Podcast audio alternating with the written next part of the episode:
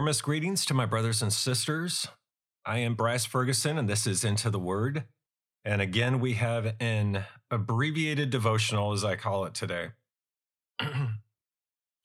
Due to my voice, as you recognize, is not quite back to normal, and I am not quite back to normal, but I hope to be so by the Lord's good will, if it is His pleasure soon.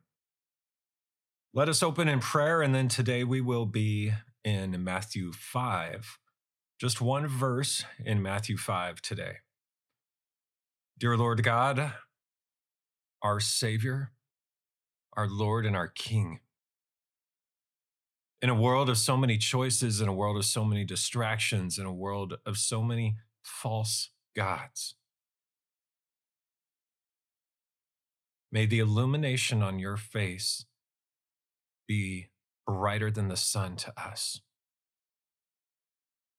May our attraction to you be like day from the night. May our desire and our love and our longing within our hearts and our minds and our bodies be for you so strong that it would compel us to leave everything. That would, it would be like a treasure in a field, that you sell everything that you own, everything that you have known, to buy that field. Because there is nothing, is no one like you, God. You are the ruler and the reigner of all things, over all creation. Everything that exists only exists by your good pleasure and by your sustaining power. And there is nothing that continues to exist if you have not empowered it to do so. May we, your children, remember that at every second and look to the sun and be forever changed every single day, to be holy and to be set apart for the glory of our God and for the filling of our joy in you. We pray this all in the name of Jesus Christ, our Savior. Amen. Pardon me, folks. If you have your Bible, feel free to open it to Matthew five, the very start of Matthew five, but it is a short verse that we will spend the time in today. So it's at the beginning of the Sermon on the Mount. At the start of chapter five, Jesus, seeing the crowds, went up on the mountain, and when he sat down, his disciples came to him. And he opened his mouth and he taught them, saying, "Blessed are the poor in spirit, for theirs is the kingdom of heaven." What does it mean to be poor in spirit? What does it mean that theirs is the kingdom of heaven? That it is to the poor in spirit that is the kingdom of heaven rewarded. That the kingdom of heaven embodies those who are poor in spirit. That is because the poor in spirit, two things. The poor in spirit recognize that their identity is not found in the desires of the flesh. That the lies that Satan propels in this world, that the lies that his demons propel in this world, that the lies that the carnal parts of the human heart propel to each individual in this world will not fulfill you, will not compel you to live a life that glorifies God. It runs antithetical to that. The poor in spirit recognize that they're not chasing their identity in this world, that they're not chasing that which the pagans chase, that they're not chasing that which the atheists chase, that they're not chasing that which the agnostics chase, or which the false religions of this world chase. Because the false religions of this world are chasing things. We know that the Muslims are not chasing Jesus Christ. We know that the Muslims are not chasing the holy God of the Bible. To be holy and to be set apart and to confess with their mouth and believe in their heart that Jesus Christ died on a cross for their sin to save them. We know that the Buddhists do not believe that. We know that all of these other world religions and all of these fringe, smaller religions do not believe Christianity because they are chasing something other than Christ, because they're looking for their identity in something other than Christ. What verse three is talking about here in Matthew five is that we are not, the poor in spirit are not looking for their identity in the things of this world. That they're not completely defining their life by their career, by their marriage, by their status as a father or as a mother, or as a philanthropist, or by money, or by fame, or by celebrity, or by popularity, or by greed, or by anger. Some people are so arrogant that they define themselves by their pride. That is what they're chasing. That is how they would identify themselves if they were true in what they said to you about their identity. Some people define themselves by their anger. They've either been hurt in this life, or they've feel that they've been wronged in some way, and therefore they live a life of anger. And they would tell you that they identify themselves by their anger. The poor in spirit go a completely different path. The poor in spirit recognize their incredible, absolute need for God.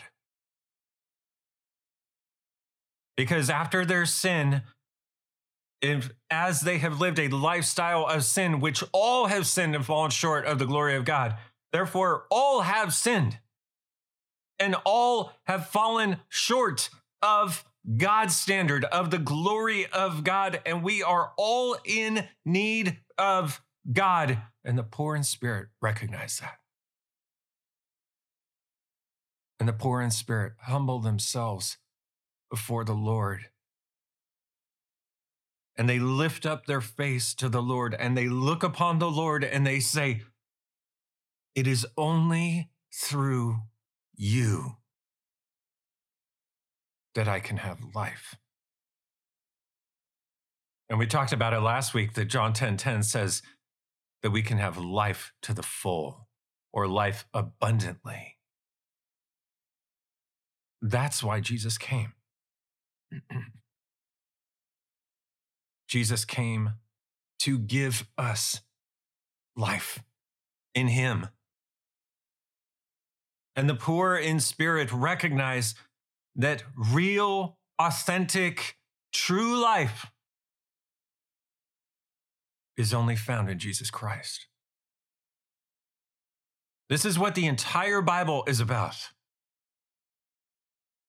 And this is what Matthew five, verse three is about. Let's look at another example. Matthew six, starting in verse nineteen. Still, the Sermon on the Mount, Jesus says, "Do not lay up for yourselves treasures on earth where moth and rust destroy and where thieves break in and steal. But lay up for yourselves treasures in heaven where neither moth nor rust destroys and where thieves do not break in and steal. For where your treasure is, there your heart will be also." People on earth are chasing and chasing and chasing money. For many different reasons, but we all need money to survive. We need money for food. We need money for clothing. We need money for rent or for a mortgage. We need money for gasoline for the car. Or you need money for public transit. You need money to do many different things in this life. But are you trusting God for the money? Are you working hard for the money, but your heart really rests in the Lord? Or is your heart chasing the money? Jesus says, where your treasure is, there your heart will be also. Skip down a few verses to verse twenty-five in Matthew six. He says, "Therefore I tell you, do not be anxious about your life, what you will eat or what you will drink, nor about your body, what you will put on. Is not life more than food, and the body more than clothing? Look at the birds of the air. They neither sow nor reap nor gather into barns, and yet your heavenly Father feeds them." Birds which are not eternal. Birds which do not have the Holy Spirit indwelt in them. Birds who are not made in the image and the likeness of God like we are in Genesis one, twenty-six and twenty-seven. Humans are made absolutely different. And absolutely different so that we image and have the likeness of God. And yet your heavenly Father feeds them. Jesus says, "Are you not of more value than they? And which of you, by being anxious, can add a single hour to his span of life? And why are you anxious about clothing? Consider the lilies of the field, how they grow. They neither toil nor spin, yet I tell you, even Solomon, in all his glory, was not arrayed like one of these." King Solomon, folks, the richest man who ever lived. King Solomon, the son of David. King Solomon of Israel. And the lilies are not eternal. And yet even Solomon in all his glory was not arrayed like one of these lilies, Jesus says. But if God so clothes the grass of the field, which today is alive and tomorrow is thrown into the oven, will he not much more clothe you, O you of little faith? Therefore do not be anxious, saying, what shall we eat, or what shall we drink, or what shall we wear? For the Gentiles seek after these things. He's meaning the people not of the faith there. And your heavenly Father knows that you need them all. Verse thirty-three, "But seek first the kingdom of God and his righteousness, and all these things will be added to you." Jesus describes here the Gentiles. After the time of Jesus, we who are non-Jews or Protestants have been grafted into the vine of the family of faith, or in with the Jews into the family of faith of God in Christ. And we technically, who would have been Gentiles, are now of the family of God. But to Jesus' point here, it is the people not of God who chase after all these things, who chase after food. That their, that their hearts desire, that they're compelled, that their life is compelled by food. Jesus addressed it here. Why? Because it was an issue. It was an issue. We think about food and it's so abundant in our world, in many of the developed nations. And yet in many areas of the world, it is not in abundance, and people work and work and struggle and have to think about food all the time because there's not much. And they need it desperately to survive. But in the developed nations, there are some people who put too much importance on food. Jesus says clothing. That there are people today, just like in Jesus' day, just like here in Matthew six, who put far too much emphasis in their heart and in their mind and in their wallet on clothing. And Jesus says, don't be distracted by the things of this world. Don't let the desires of your heart well up in you as the pagans do. That you would chase after material possessions, that you would chase after things other than God, God himself, God our creator, God our sustainer, God our savior, God our Lord and our King. Because he is the only one that will fulfill the human heart. He is the only one that will give you abiding comfort and peace and joy. This world will disappoint you. This world will disappoint you again and again and again and again. Anxiety, depression, sickness, poverty, strife, anger, disappointment. Whatever life brings to you,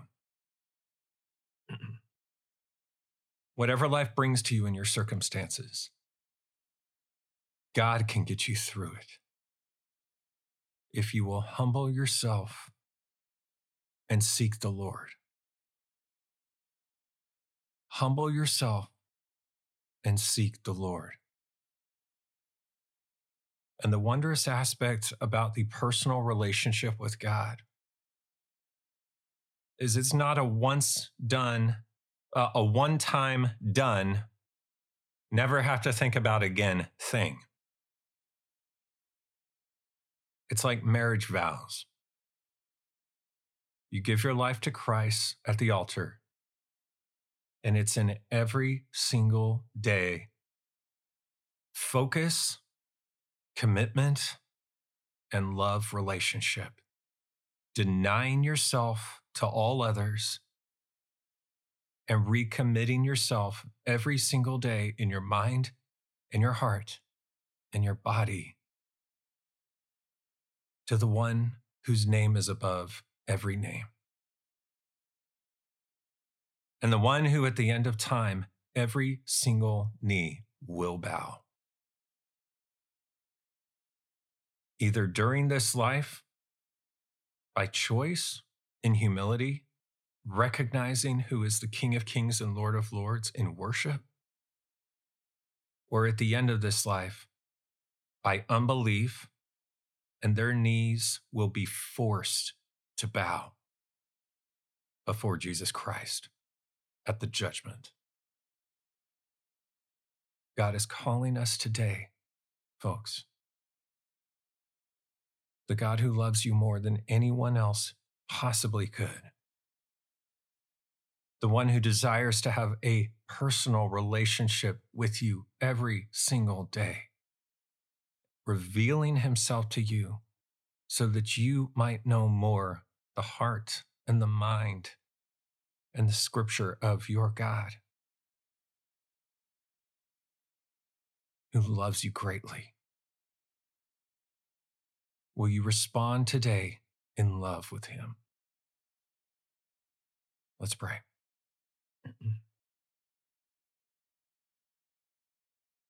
great and mighty God,